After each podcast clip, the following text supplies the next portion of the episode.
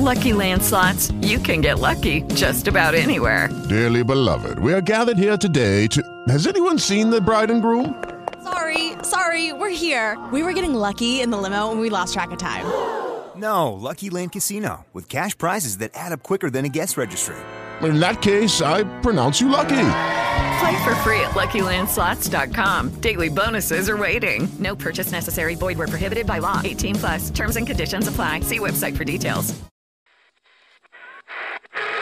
For God so loved the world, he gave his only begotten Son, that whosoever believeth in him should not perish but have everlasting life. Your key to financial opportunity.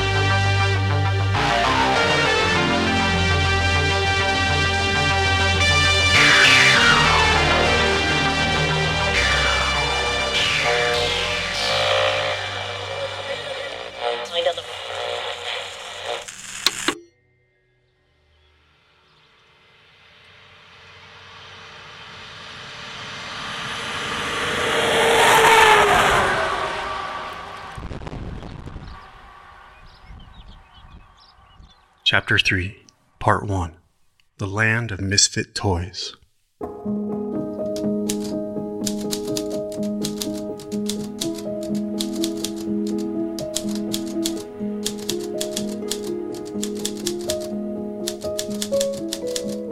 Resuming trial. Counsel and the defendant are present, and the jury panel are present. The court. Return the prospective jurors. Whereupon the following proceedings are held within the hearing of the prospective members of the jury. The court. Be seated, please. Again, ladies and gentlemen, we rearranged our seating just a bit to help us keep track of the order in which you were called up. Miss Ferreira, if you would move over and take Mr. Coer's seat. The bailiff. No, sir. The court. I beg your pardon? She was not seated there? The bailiff. No, sir. Everyone is correct. We're just waiting for Mrs. Melhorn. The court. All right. The prospective jurors are present, and the panel is present, and the counsel and the defendant are present. If you would come forward as the clerk calls your name and have a seat in the jury box. The clerk. Number 94, Nora Fiera.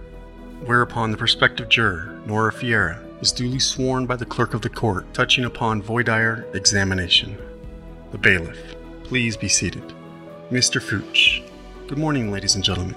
If I appear a little slow this morning, it's because my heart hasn't quite started yet. I only had two cups of coffee, and it takes me three to get going. For the new prospective panel member, let me introduce myself. My name is John Fooch, Assistant State Attorney. This is Mr. Gill, the State Attorney, my boss. As the judge has told you, and you probably heard from us many, many times over the past two and a half days, this particular part of the trial is called voir dire. It means to speak the truth, and it's a rare opportunity that you have to participate in the form of question and answer sessions and things of that nature. If you have anything that's bothering you about the case, now is the time to speak up. Let me begin by saying that the questions I'm going to ask you are not really designed to try to pry deeply into your private life, but to help us, Mr. Springstead and Mr. Gill and I and Miss Jenkins, to determine what type of juror you might be on this particular type of case. We don't ask these questions out of any real curious need to know, but it does help us in making a determination what kind of juror you might be. Let me make certain I've got your name correct. Miss Ferrari, did I get that correct? Miss Ferrera? Yes, that is correct. Ferrera. Did I pronounce that correctly? Yes, you did. Wedmeyer, that's your fault. Miss Ferrara. I got it that time, I think. The clerk. I'd better go home. Mr. Fooch. I depend on her so much, and she lets me down this morning. She's tired too. I'm sure we all are. Miss Ferrera, may I ask you what your occupation is, ma'am? Retired. You are probably working harder now that you are retired than you did when you were actually working, aren't you? No, no way. Then you are truly retired. Right. May I ask what kind of work you did prior to your retirement? Factory worker. What type? International Silver in Connecticut. And what was your specific job within that organization? Inspector, wrapper, packer? Were you with them some long period of time? 36 years and 7 months. Are you married now? Yes, sir. Your husband is retired? Yes, sir, he is retired. What type of work did he do prior to retirement? He was in the same factory, but he was on maintenance. May I ask how long you've lived in Florida? Three and a half years. You came here from Connecticut? Yes. Do you have any children? Two. Miss Ferreira, have you ever served on the jury before? No. Have you ever been summoned for jury duty? No. Ever testified in court or been a witness? No way. Ever seen a trial on television? Well, yes. I'm going to ask you to put all that out of your mind because you are not going to see a TV trial here. And I don't think you're going to see any Perry Mason performance, not by Mr. Gill or myself, or Miss Jenkins. Certainly not Miss Jenkins, who is a very attractive female, as you notice, or Mr. Springstead. Without telling me what you have read or seen or heard, if anything, have you heard anything about this case or read anything published, news accounts or the like? I read my newspaper very thoroughly. I read everything. And you have been reading it. Yes, ever since you have been down here. Right? Two papers a day. I read everything. Then I presume you have read at least one article about this case. More than one. We'll go into that a little bit later.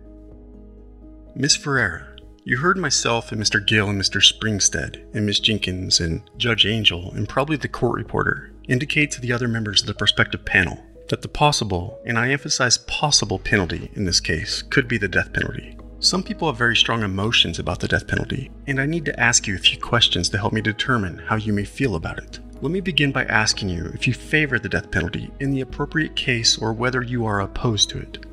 I'm not opposed to it if it calls for it. I take it then that you feel like in an appropriate case. Yes, it might be the appropriate sentence. Right. Would that be fair to say? Right. I take it then your feelings concerning the death penalty would not substantially impair your ability to return a verdict of guilty of murder in the first degree. No. In other words, knowing that the potential penalty could be death, notwithstanding that fact, you could return a verdict of guilty of murder in the first degree. Right.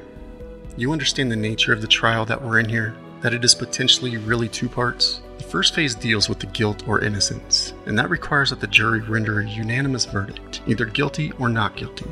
In the event it's guilty of murder in the first degree, then we go on to phase two, where the jury would have the opportunity to consider certain aggravating and certain mitigating circumstances, and then would make an advisory recommendation on the sentence to Judge Angel that need not be unanimous, merely needs to be a majority vote. It could be 7 5, 3 12, or any combination of that. Do you have any problem with that procedure?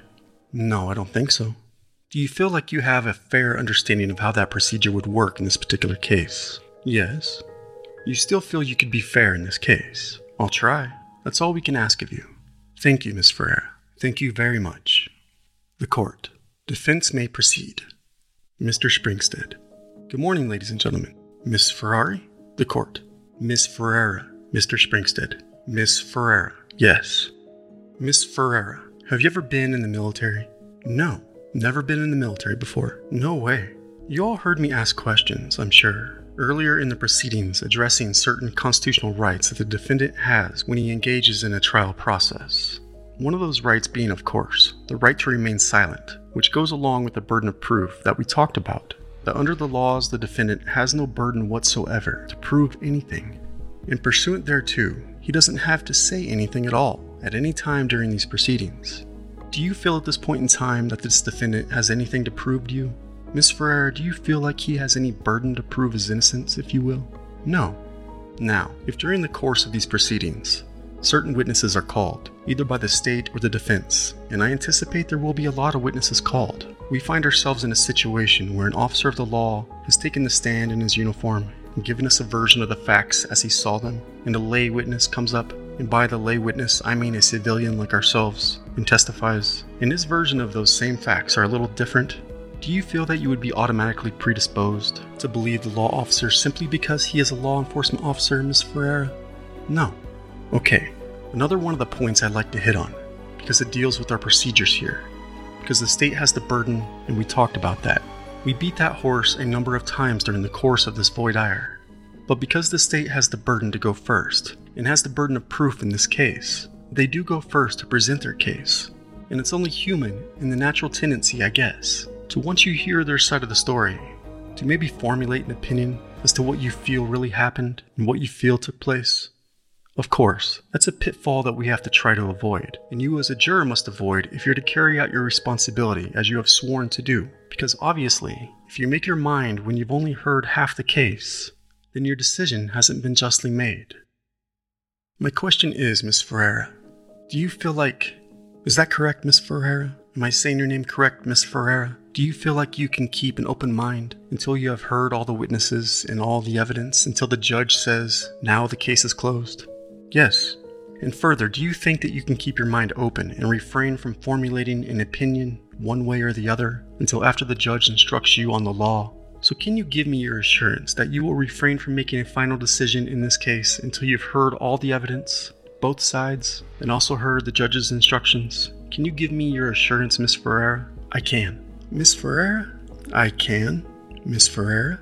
Well, I'm not sure. I have to say that I. That's fine. You can be as candid as you will with us today. If you have any reservations, any hesitations because of any factors involved, something you know, something you've read, or something you just feel, you'll for sure tell us. We'll decide whether or not, in this particular case, you would be an appropriate juror. That's what we have these proceedings about. So you feel like you may have some problems with that? Yes. Well, um, well, no, sir. You wouldn't have any problem doing that? No, sir. Do you, as a new prospective juror, understand that this case involves something more than just a straight allegation of first degree homicide?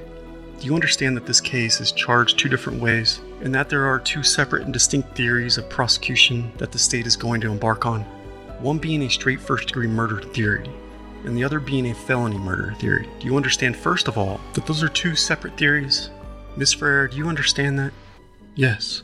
Do you understand that the state must prove one of those theories before you can find my client guilty of anything with regard to those charges?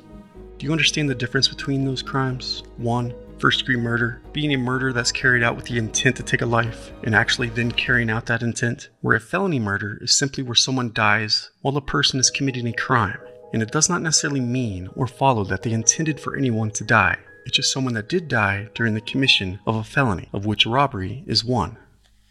Do you understand the difference in that? One, there is an intentional taking of a life, and the other, there's just a life lost during the commission of one of these crimes. That's the two different theories. Do you understand the difference? Do you agree with the system we have here in Florida that says all first degree murder cases are not cases that necessarily require the imposition of the death penalty? Yes, sir.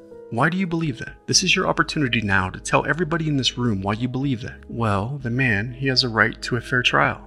Yes, I think we all agree to that. Well, if it's proven otherwise, if there's a reasonable doubt, maybe I didn't make myself clear. Let me go back. Do you understand that assuming this jury comes back with a verdict finding my client guilty of first degree murder or felony murder, either one of the two, then we go into phase two of the proceedings, wherein you hear certain evidence from the state, from the defense, regarding certain aggravating factors of the case and mitigation factors of the case. And from that evidence, you are then required as a juror, if you are picked, to recommend to the judge whether or not he should impose life in prison or whether or not he should impose the maximum penalty of death. Now, I realize for you lay people, it's hard to grasp when you first come in here. You may have been here, what, three days now. You see what I'm saying here? There are two distinct classes of first degree murder. It's hard for lay witnesses to grasp that because you're not used to dealing in these things, and the average person hears the words first degree murder and they automatically assume that's the worst there is. But that's not the way the legislature has intended the system to work, and I want to make sure you understand that. Do you understand that, Miss Ferreira? Yes. Do you agree with that? Do you think that's how it should be? Yes. That there should be two distinct classes? Yes. Why do you think there should be? Well, because I feel this way about it, I guess. I mean, you can hear one side of it and hear another side, and you have to weigh between the two sides, right? Miss Ferreira, do you agree to that dichotomy to which the legislature has created within that specific class of crime? Well, not necessarily. What do you mean by that? Well, if it's if it's a first degree murder, you should have either you should have a life penalty or a death penalty. But I can't see how they can just set a regulation and say this makes a crime worse than that other. You don't see how they can arbitrarily do that? No. Let me explain to you something. I want to tell all 12 of you prospective jurors. If you are picked as a juror and you are sitting in this jury, you are going to have to be called upon to make that decision. If you're going to have to draw that arbitrary line, you're going to have to draw that arbitrary line. Can you deal with that, Miss Ferreira? I don't know. Miss Ferreira, can you deal with that? Can you draw the arbitrary line? It's it's gonna be hard. It's gonna be hard. Hmm. How do you say that? Why do you say that? Uh, because I, I just think it will be. You want me to do the right thing, right? That's right. If you're called as a juror, you will have to draw that arbitrary line. Can you do that? If I could have a moment with counsel, Your Honor, you're going to have to draw that arbitrary line. I have no further questions, Your Honor. Mr. Fooch. I've got a couple, Your Honor. The court. Proceed. Mr. Fooch. Miss Ferreira, do you understand that the advisory recommendation, in the event you find a verdict of guilty of murder in the first degree, is an advisory recommendation, but it's not something that we just dump in your lap and say, you folks go sort it out? The legislature, and I think Mr. Springstead, has touched on that point, but the legislature has given you a roadmap that you can follow. It's not a purely arbitrary decision that we just ask jurors to make in the case. The legislature has set out factors that it says you as jurors can and should consider and use in making your recommendation to the court. It's a very specific list. I think you'll find that it will be very helpful to you in making this decision. Do you have any problem with that, Miss Ferreira? No. Does this make you feel any better? You're going to be given, basically, a specific roadmap of things that legally you can consider in determining what you feel as an individual juror and what the jury as a whole feels would be a proper sentence in this case. We don't just dump it in your lap and say, Here, you folks decide. We give you a guideline. Do you think that would help you make a decision, Miss Ferreira? Yes. Miss Ferreira? Yes. Miss Ferreira? I think I can, but I didn't have that much education. So you think it would help or would not help? I think it would help. You will be given some very specific instructions. If it gets to that point, and I think you'll find that it will be helpful to you, it is a difficult decision for you to make as a juror. It's a very heavy, very burdensome decision to make. But like I said, we don't just put it in your lap and say, here's the big jumbled up mess. Now get back there and do the best you can do. We give you a list of things you can consider in helping you to reach this recommendation to the court. Does that clear it up a little bit? Yes. Thank you, Your Honor. The court. Will counsel approach the bench, and the following proceedings are held out of the hearing of the prospective members of the jury.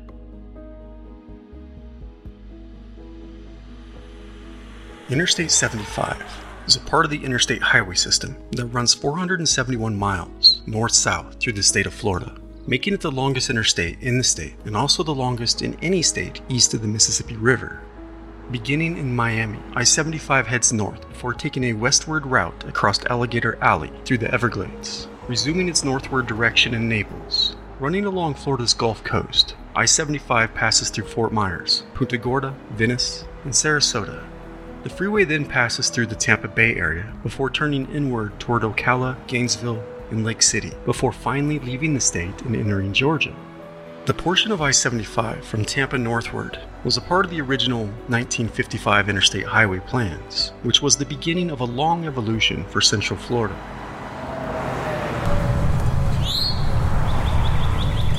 February 28, 1983, was a beautiful afternoon in Ocala, Florida. Blue skies had allowed Interstate 75 drivers to see for miles ahead of them. At 2:07 p.m., a Howard Johnson Motor Lodge employee watched as an unknown driver exiting off I-75, tossing a cigarette out the window onto the dry grass just north of US 27.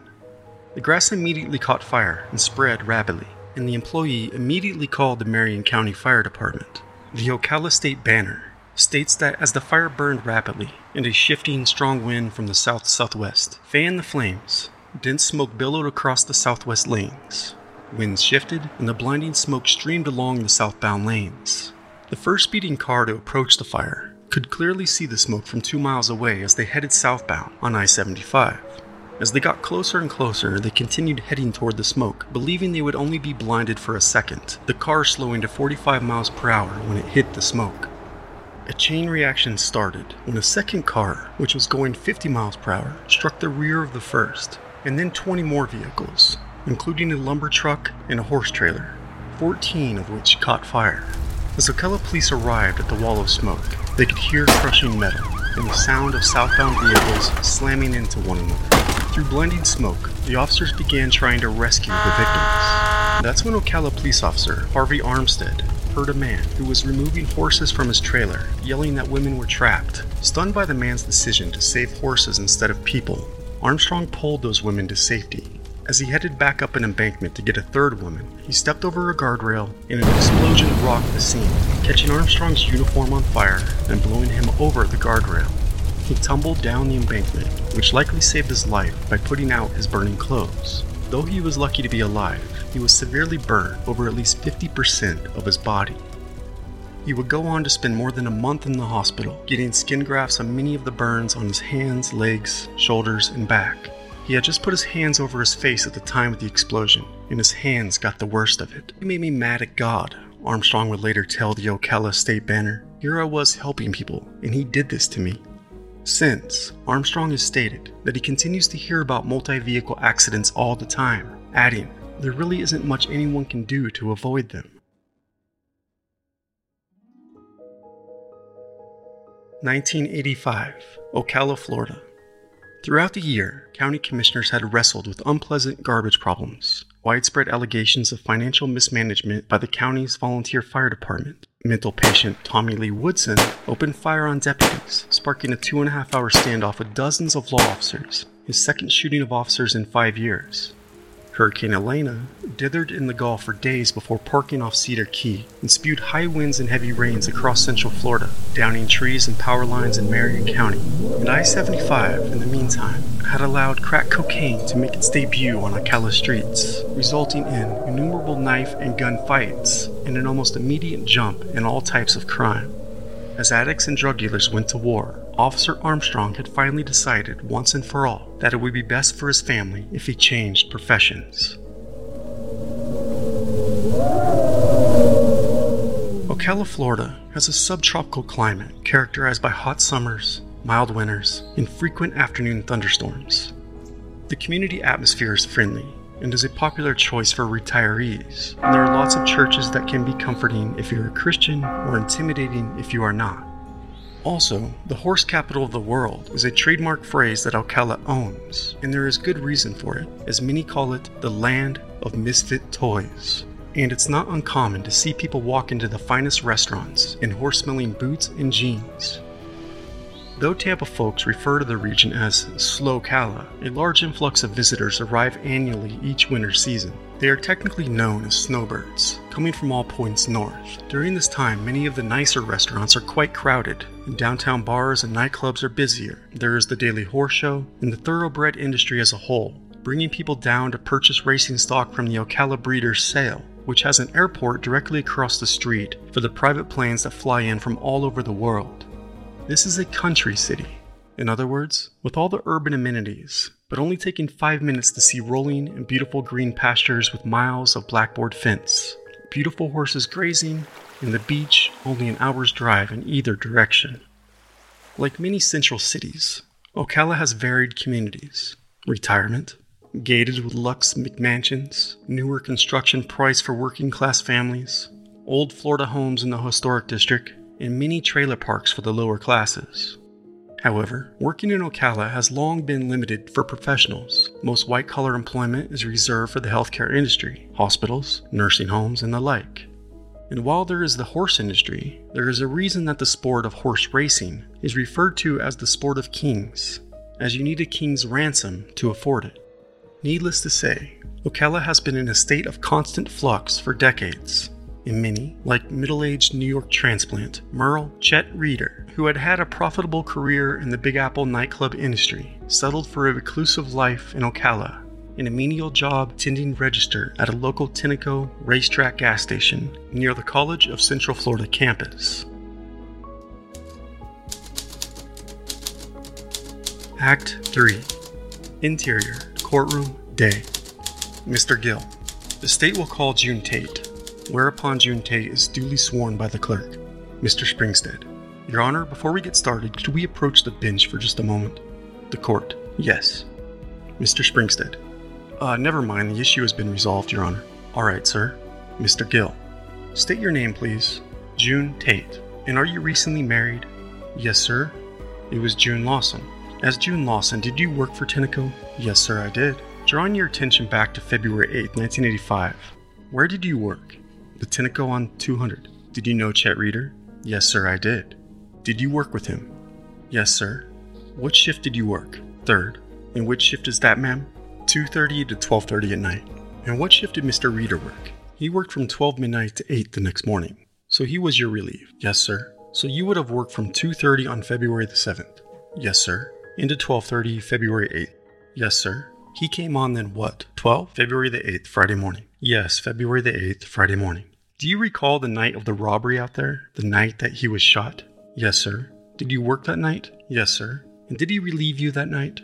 Yes, sir. What time did he relieve you? He got there right at 12. Was that the normal time he got there? No, sir. He normally got there around 11:30. Was there any reason why you know he was late that night? Yes, sir. He said he had some car problems. Some friends brought him into work. Will you tell the ladies and gentlemen of the jury what procedure you used when you checked out and he checked in?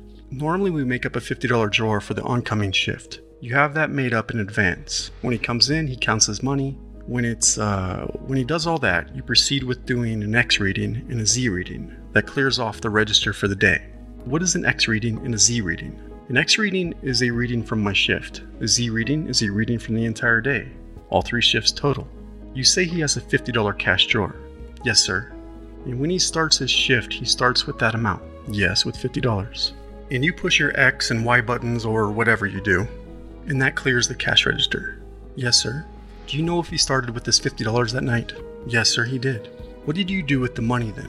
Well, you take out the entire drawer, it comes right out of the register, you take it out, you slide in the other drawer. You take the tapes off, you take the drawer off, and you take all your paperwork, and you go to the back office and with doing a shift report. Now, each of, I, I guess then each clerk, each shift would have their own cash drawer. Yes, sir. So while you pulled yours out and worked on it, he would take his. Yes, and he puts his in. Did you have a policy at the store about large bills? What did you do with them? Yes, sir, we did. You dropped them down in a safe deposit, a drop safe. Tell the ladies and gentlemen of the jury who may not be familiar with a drop safe what a drop safe is, ma'am. A drop safe is a safe that usually it's in the floor and all you have is a little chute. You put the money in an envelope and you drop it in the slot. The one we had sat under a desk, up under the cabinet, and that was ours. You just drop it down in a little slot and it went down into the bottom. And what was the store policy about what bills went in there? Large bills, all your large bills. And what was defined as a large bill? 50s, 100s, most 20s as possible. We keep very few 20s in our drawer. So as soon as possible, you took your 20s, 50s, and 100s. Yes, the procedure was to drop 100 or 200 in each drop envelope, so that when you got up to say 120s, you dropped it. And what was the purpose of making these direct drops? They didn't want large cash on hand in case of robberies. Do you remember what the weather was that night? It had been raining earlier that evening. Now, when Mr. Reeder would come on and work that shift, was he the only one there, the only employee? Yes, sir, he was. What were his normal duties, to your knowledge? Did he have any cleanup duties or did he just stay there behind the. No, sir, we all had cleanup duties. We all had cleanup duties that we all had to do stock the cooler, keep the store clean, stuff like that. And generally, he was the only person there, or that was the way it was supposed to be. Yes, sir. I ask you if you would. If you would step down just a moment. Step down? Please step down. I show you what has been identified as States Exhibits 1, 2, 3, 4, 5, 12, 6, 7, 13, 14, 11, 10, and 9 drawing your attention first of all to the state's exhibit number 11, a photograph. Will you look at that and see if you can recognize that? Yes, sir, that's his rain jacket. He had it on when he came in. I want you to come around and point out. What are you referring to? Now speak up where they can hear you. He had on a gray or blue jacket. He always hung his jacket right there. And that night he hung his jacket there? Uh huh. And that's his jacket. Mm hmm. Drawing your attention now to specifically 7 and 6. Does that appear to be the man you. Yes, it is. The man you know as Chet Reeder. Mm hmm. Sit down, ma'am. What time did you leave the store that night? 12:30. Was Mr. Reeder still alive at that time? Yes, sir, he was. And when you started, w- when you left, he took over his shift. Mm-hmm. He had $50. Yes, sir, he did. Where do you work now? I work at Govan Ice Cream here in Ocala. Okay, thank you, ma'am. No further questions. The court. Just a moment, ma'am. We may have some other questions. Any questions for the defense? Mr. Springstead. Just one second, Your Honor. No questions of the witness, Your Honor. The court. You may step down. That will be all. Thank you. February 7th, 1985. The sun has set on Ocala and the moon has arisen. The temperature is lingering at 44 degrees with a slight breeze, and the skies have cleared on the crisp Central Florida night. 9:30 p.m. Richard Lee Gergich has just finished eating at Waffle House near the I-75 interchange. He exits the restaurant only to be confronted by a man he believes is either drunk or crazy. 10 p.m. Ocala local Dan Clayton visits the nearby Tenneco station on State Route 200. He overhears the female attendant talking with another female about a blue and white colored truck that has been driving suspiciously through the area. 11:30 p.m. Ocala Star-Banner employee Jermaine Renee Halstead drives by the Tenneco station with her son to get something to drink and puts gas in the car. She drives up to the far right pump and sees a brown Pontiac facing toward the road. This is an interview conducted by Investigating Officer H.L. Leary. Would you state your full name, please? Jermaine Renee Halstead, and you're employed by the Ocala Star Banner as a carrier and also at Zayre's department store. Okay, is that Zayre's in Ocala? Yes. Okay, and on Thursday night, the uh, 7th of January, were you, did you have the occasion to be out on State Road 200 at the Tenneco station? Yes. Okay, can you tell me, um, about what time were you out there the first time? The first time I went by was about 11:30, and I had my son in the car. And we drove into the Tenneco to get something to drink and to put gas in the car. And I drove up to the far right hand pump, and I put $5 worth of gas in the car. You want me to tell you about the car? Okay, did you see any other cars there? Okay, there was a brown Pontiac that was facing the opposite direction as I was. Does that mean that he was pointed towards the road or away from the road? He was pointed towards the road. Okay, go on. And I was pointed away from it. And I went, I uh, I went in and paid for the gas, and I decided to use the restroom. And I went, I got, um, I went into the place and I got the key, and I went around back and used the restroom. I come back and brought the girl the key back. What did the girl look like? About five foot six or seven with kinky hair. Okay, go on. But she was white. All right. And uh, then I went back out and started to pump the gas, and I noticed that the two people that were with the brown car, the older man was pumping gas, and the younger man, about 20, was sitting in the car and was real nervous. What did he look like? He was probably close to 5 foot 10, 11, had black kind of wavy hair. He was real, real skinny. What about the older man? About 45, maybe 50, about 5 foot 6, brownish hair and glasses. Okay, go on. And then I finished getting the gas and I got in the car and I left the station. Okay, and that was sometime around 11:30 in the evening? Yes, 11:30.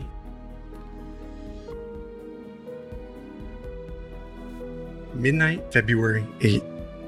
Tenneco attendant June Lawson greets Chet Reeder as he relieves her for his night shift.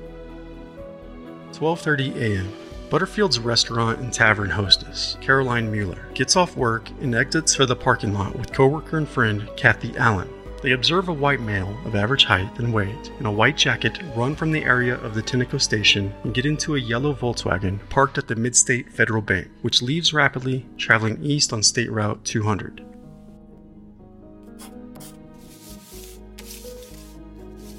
Interior Hair Pros Hairstyling. Investigating Officer H.L. Leary. Will you state your name, please? Yes, my name is Caroline Mueller. And where do you live? I live in the village of Rainbow Springs. Okay, and uh, how are you employed? I'm employed at Hair Pros Hairstyling and at Butterfield's restaurant. Okay, I understand that you uh, made an observation that you might that you feel may be instrumental in this uh, case that's under investigation. Um, sometime early this morning. Yes, sir. Can you tell me exactly what you were doing? Um, uh, what you observed? Yes, sir. Okay, I work at Butterfields at night as a hostess, and uh, when I got off from work, I stay there for a little while, and then when I was leaving, it was approximately 12:20 a.m., and I walked out with my friend Kathy Allen, and we were standing out in the parking lot, and she had noticed a strange uh, sight. It was a car parked underneath the overhang where they drive through at the Midstate Federal Bank. All right. And there was a car just sitting there, facing Butterfields with the lights on, and we were thinking to ourselves how strange it was for this car to be sitting there at that hour. And there was some there was a couple I I think there was more than one person because we saw some kind of light. I don't know, people running around the car, and all of a sudden we saw a guy running from the direction of the Tenneco. I don't know if he was coming from there or what, but he was he was running from that direction, from west to the Midstate Federal Bank, running towards the car. And all of a sudden he jumped into the car and they took off like lightning. Okay, what door did he enter? Uh, I believe he entered the passenger side. Okay, now when you said there was somebody running around the vehicle, was there more than one person at the vehicle? Yeah, it was like happening real fast, so I don't know how many people there was, but it seemed to be that there was one there, like if he was waiting for somebody. Yeah, not inside the vehicle. I think he was at first in the passenger side and got out and ran to the driver's side because he saw him, and it was hard to see because the headlights were facing us. But I saw somebody get out, and I believe from the passenger side, and ran around to the back of the car to the driver's side, and then all of a sudden I see a guy running and hopping in the passenger side, I think, and then they just shut the door and took off. Okay, did you. They took off west west. I believe that's see that's the thing I can't remember. I uh my problem is that I saw Volkswagen before that the the blue one was a friend of mine leaving and he went west so I think I'm getting confused. I can't remember if he took off that way or that way. Okay, okay. Which way did he go to enter on 200? What entrance on 200 did he take? Um or exit I should say. I I think I, I really think if I really think about it, I think he went out. Okay, when you you know when you you know when you come out of the drive-through, there's a, a turn right there. Uh huh. That road. I think he went through there and then made a left right there, and that little opening that you go onto the street right there, and it's the. I guess he made a left and then he didn't go through the parking lot. Okay, and then he went, I believe, to that light right there, and I think he made a right at the light. See, we well, that would be going east if he made a right turn. Right, exactly. Okay, that's all right. I don't uh I want you to tell me what you know, the way you recall it. It was so fast, you know. We were just sitting there like in a daze cuz I couldn't really understand what was going on. Have you and Kathy had time to discuss this among yourselves? No, not really because uh, last night I really didn't think, you know, I didn't I didn't think anything of it, but I just thought it was weird because there was someone parked there. Okay. Can you tell me about the person that ran over and that was coming from that from that area that you were talking about? That area of the Tenneco station, I assume. Yeah, well, it looked at me. I couldn't really tell you because it was really dark. And like I said, the headlights were facing us and it was like kind of blinding. But it looked like a tall guy with dark brown hair. Looked as if he was wearing like jeans or something with a white shirt. Okay, can you estimate any age of this fellow?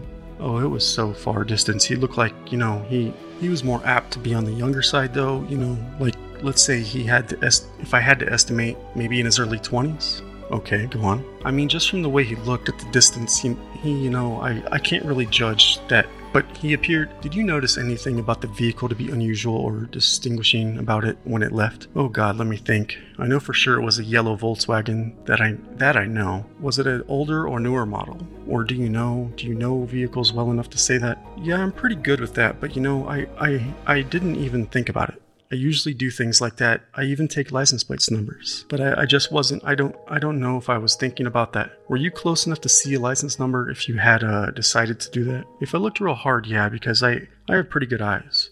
But I didn't do it. I didn't even look at it. Plus, they took out of there pretty fast. Stickers, anything like that? Do you remember if the windows were tinted or something? No, no, it definitely definitely no tinted windows. Definitely not. Yeah, I definitely don't think so because I, I could see them through the window, you know. I saw that there was two guys sitting there. Yeah.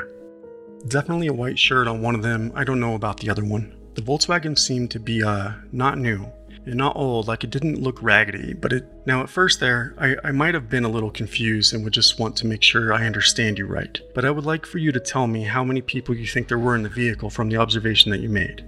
To tell you the honest truth, I even think that there was more than two because when we looked over there at first, my friend had said, okay, we work with some people over there and I work with some people and they were leaving, they were gonna go to Papa's. So she at first thought that it was some that it was my friend parked over there and you know, you doing who knows what. And then she said, No, that's not just no, that's not. It's just standing there. We're just sitting there. And then all of a sudden, I don't know, we saw some people like running around the car. I don't know. See, that's where it confuses me because I, I really, I don't, I think there was more than two people. I can't tell. Maybe three, maybe three or so, but they were doing something strange. They were like running around the car like in a jittery, I don't know. Okay, go on. Well, I'm pretty sure somebody took off from the passenger side and ran around to the driver's side, and I think there might have been somebody in the back seat or something. I can't remember, you know, how Volkswagen's shaped. It's really kind of hard to see if there's someone in the back. Yeah, right. But I, do believe there was definitely more than one person there. Okay, at least two, if not more. You think you'd recognize the person again that you saw running up there? No, God, I don't think so. I, I think Kathy might be able to see. She was the one that was really. Kathy is the one that really noticed the car sitting there. I didn't even really notice. I, I looked over and I saw her car sitting there, but I didn't even think anything of it. Okay, is there anything else that you can recall? You know, it's really kind of daisy, you know? You noticed that the man running, whether he had anything in his hand or not? Uh, I, I, I really don't know. I don't think so. All right. I mean, I would think that to me, it seemed like I think about it that someone got murdered there. I mean, to me, you know, no one's going to be stupid enough to park over there at the Tenneco. No. So it seems to me that they would park somewhere else and go on foot. But okay, well, if you think of anything else, I'd like you to call us. I'll give you my card, and uh, I appreciate that. Thank you. The time is 11:58 a.m. Interior, Florida National Bank, 11:24 a.m. H.L. Leary. Would you state your full name, please? My name is Kathy Lee Allen. You're employed by Florida National Bank? Yes, sir. Okay, uh, I understand from talking to you earlier this morning, you made an observation um, in the parking lot of Midstate Federal, which is across the street from this bank. Um, is that correct?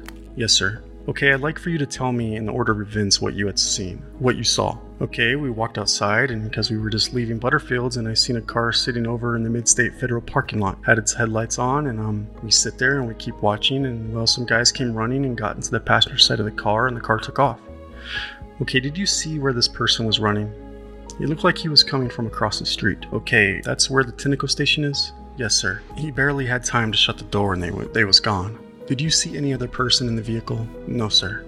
Okay, what way did the vehicle leave?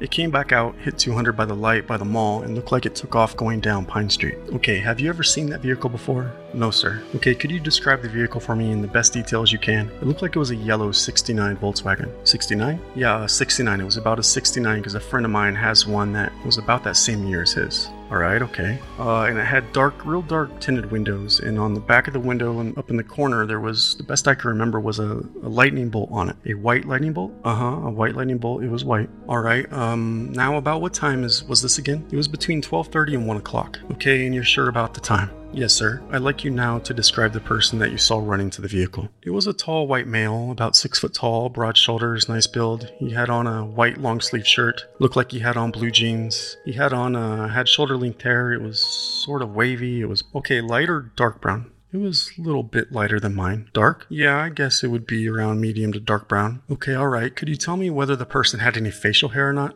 No, I couldn't. Did he appear to be carrying anything? No, he didn't. Do you remember seeing this person before? Uh, no, I don't. Okay, was there anyone else with you other than Caroline? Yeah, there was, um, this guy from Chicago, so I guess he's down here on vacation. Do you know what his name is? All I know is they call him, uh, I don't remember. He introduced himself to us as Salvador or something like that, but he told us to call him Tony. He's supposed to meet me at Butterfields tonight. Supposed to be taking me out, so you know, if he shows up.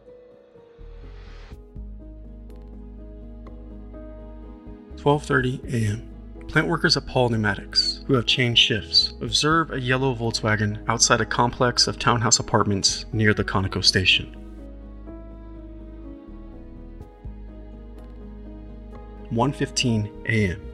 Ocala native 17 year old Tammy Ortman, having just got off work at Burger King and still wearing her uniform, is driving her car very slowly due to a transmission issue when a police cruiser pulls her over and she pulls into the Tenneco station, realizing she needs gas anyway. At the moment, Chet is outside with a broom, sweeping the parking lot to the northwest of the station as the officer pulls in behind her. This is an interview conducted by me, Sergeant A.L. Kredemeyer, with Tammy Ortman at Dunnellon High School in respect to homicide case number 85021187.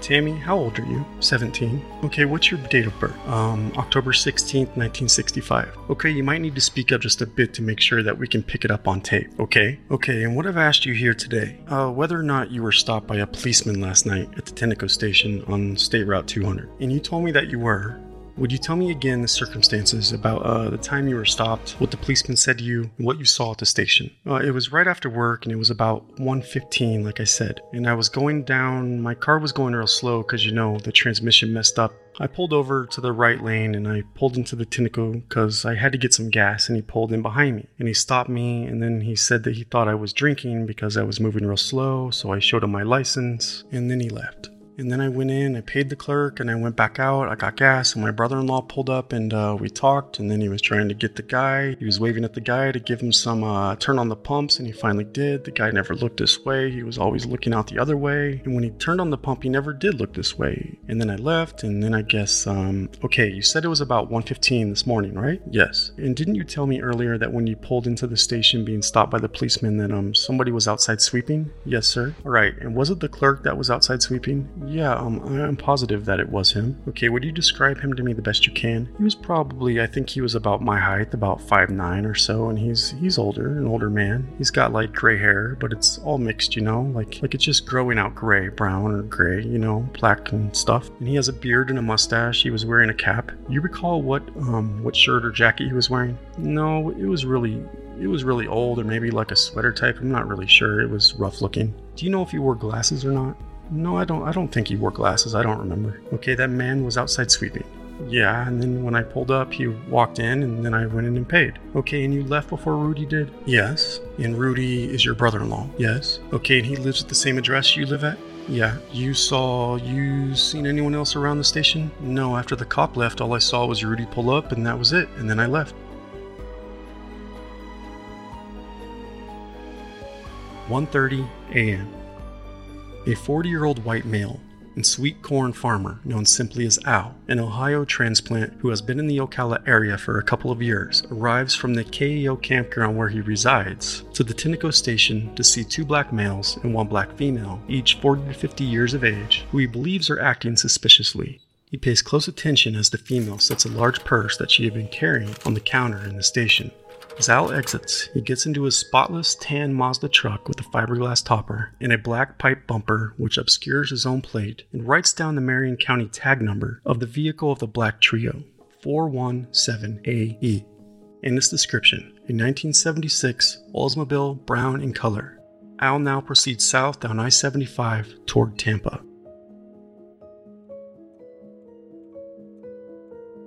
One thirty-five a.m. Having taken her son home, Drameen Halstead decides she needs more gas before leaving town, and having passed the Tenneco station, does a U turn to return for fuel.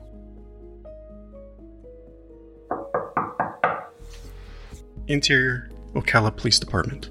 Investigating Officer H.L. Leary. Would you state your full name, please? Drameen Renee Halstead. Okay, when did you come back?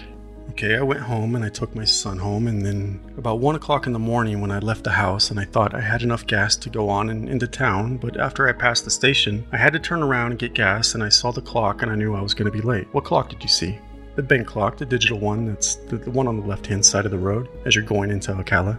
All right, and it said that it was 1:35, so I wheeled around in the break-in in the median, and I went in to get gas. What what gas pump did you pull up to?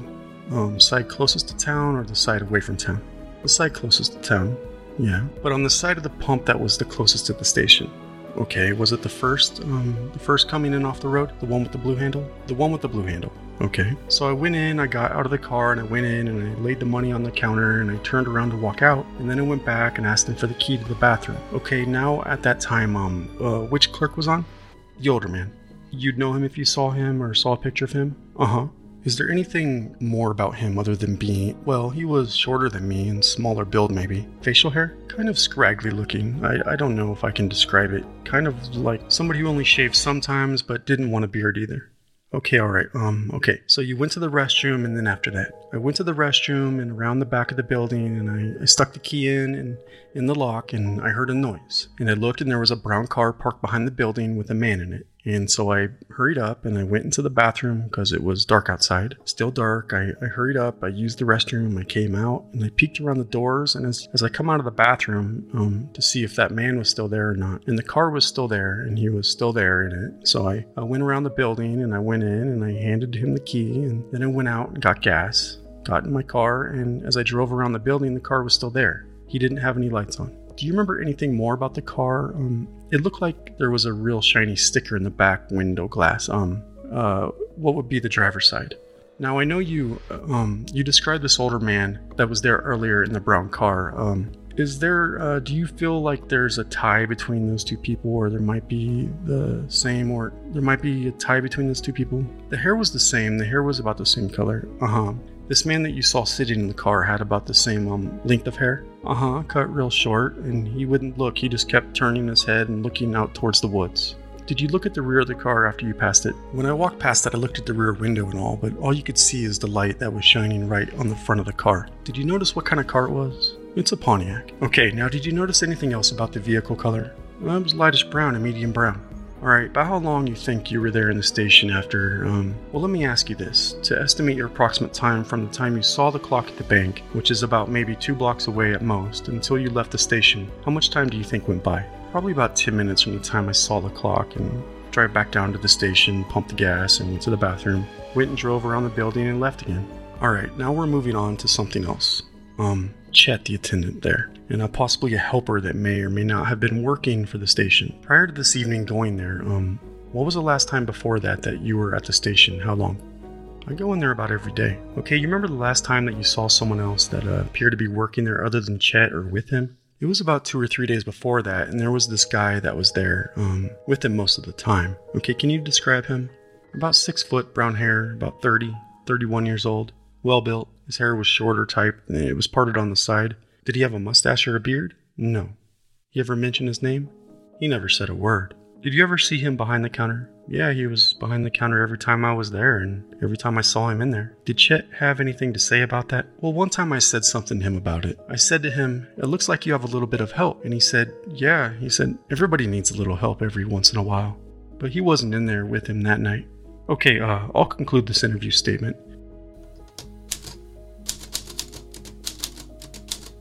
Interior courtroom. Mr. Springstead. I'm not trying to embarrass you. You said it was cold. Did you have a jacket on? Yes. A heavy jacket? It was a blue, it was a man's jacket, hung down below my waist. So you had to remove that before you went to the bathroom? No. You just sort of pulled it around you, huh? Embarrassed, the witness nods her head yes. Mm hmm. Then after you went into the restroom, you brought the key back in, I assume? Yes. And did you see anyone else at the station while you were there? There was a man behind the counter with Mr. Reeder. I had seen him before when I had gone through there several times. Is the man that was in the station in this courtroom today? Doesn't look like it, no. Okay, so in other words, you pulled up, you parked at the pump, right? You went inside and paid $5 worth of gas, right? Then you came back outside, pumped the gas, and then went back inside, got the key to the restroom, right? Then went to the restroom, uh huh. Came back around and gave the key back to the clerk, and the other man was still inside the store when you left, uh huh. No further questions.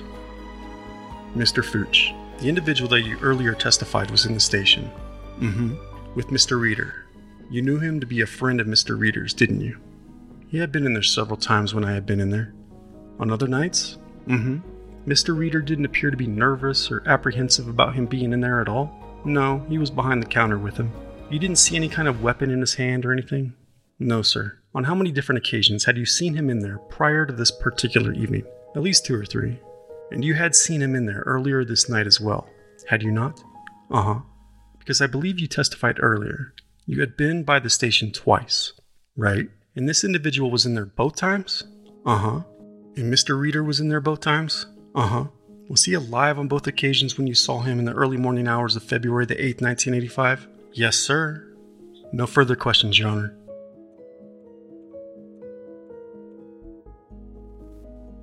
One forty-five a.m. Christopher Gulick and his buddy Luke Borges have left Papa's Tavern, driving a van on his way to Butterfield's Tavern, where he works, but has decided to stop for a pack of cigarettes along the way.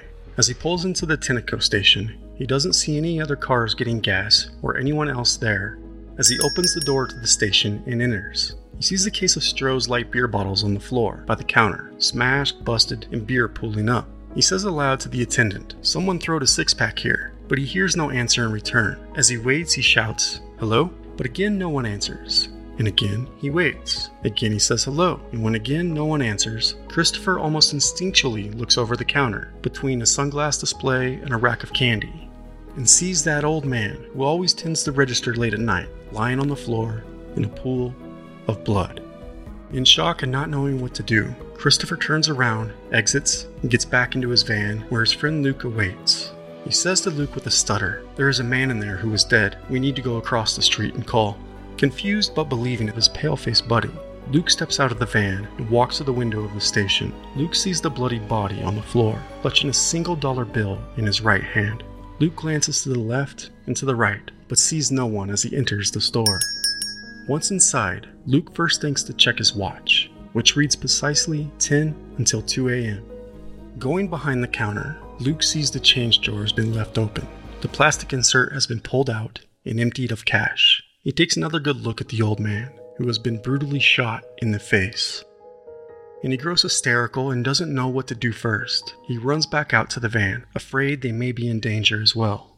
And Christopher punches it out of the parking lot, passing a young blonde woman in a dark sweater who takes no notice at all as she walks past.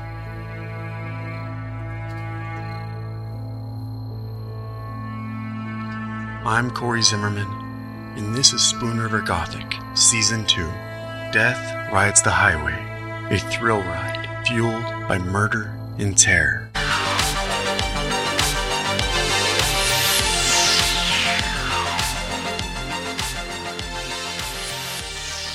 Think, feel, and understand the world around you with Spoon River Gothic Podcast because we go where the others don't. We dive deeper. And if you want to plunge even deeper into our true crime tales, please subscribe to Spoon River Gothic Agency. That's SRG Agency at www.patreon.com slash Spoon River Gothic Podcast and access the Spoon River Gothic Podcast case file for bonus weekly episodes available on Spotify and also included in the Patreon case file are investigative materials such as exclusive audio interviews, trial footage, police files, court documents, photos, diagrams, and more to accompany each season 2 episode of Death Rides the Highway. And if you like what you hear, please leave us a 5-star review on Spotify, Apple Podcasts, or wherever you listen. It means more than you know in this cutthroat world. And until next time, work hard, party hard, keep a vigilant eye over your shoulder, and don't forget to watch each other's backs. This is a sideways world we are living in. And again, that's www.patreon.com slash Spoon Gothic Podcast.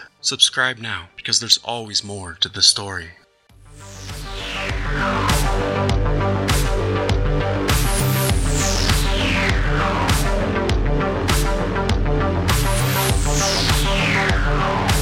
Ever wonder how much of your personal data is out there on the internet for anyone to see? More than you think. Your name, contact info, social security number, home address, and even information about your family members is all being compiled by data brokers and sold to the highest bidders online. That means anyone on the web, criminal or investigator, can get your private details, which, as true crime enthusiasts know all too well, increases your risk of identity theft, phishing scams, harassment, stalking, and unwanted phone calls. As a podcast that exists publicly and shares our opinions online, we are hyper aware of safety and security, and all this data being so easily searchable on the internet can have real life consequences. This is why Spoon River Gothic is proud to partner with Delete Me, the number one service in online data removal. Delete Me finds and removes any information you don't want online and makes sure it stays off. Their dedicated team finds and removes your personal info from the largest people search databases and helps prevent potential ID theft, doxing, stalking, and phishing scams in the process. That's why I personally recommend Delete Me for protecting yourself and your personal information. Sign up at joindeleteme.com spoonriver and provide Delete Me with exactly what information you want deleted, and their experts will take it from there. As part of their subscription service, you will even receive personalized privacy reports showing what they found, where they found it, and what they removed. Delete Me isn't just a one time service. Their experts are always working for you, constantly monitoring and removing the personal information you don't want accessible online. To put it simply, Delete Me does all the hard work of wiping you and your family's personal info off the web and making your personal profile no longer anyone's to sell. So join us at deleteme.com spoon river because no one wants to be a victim nor a suspect. So get protected, and the next time a case hits too close to home, you won't find yourself asking the stranger on the other end of the phone, How did you get my number? Go to joindeleteme.com spoonriver and get started today.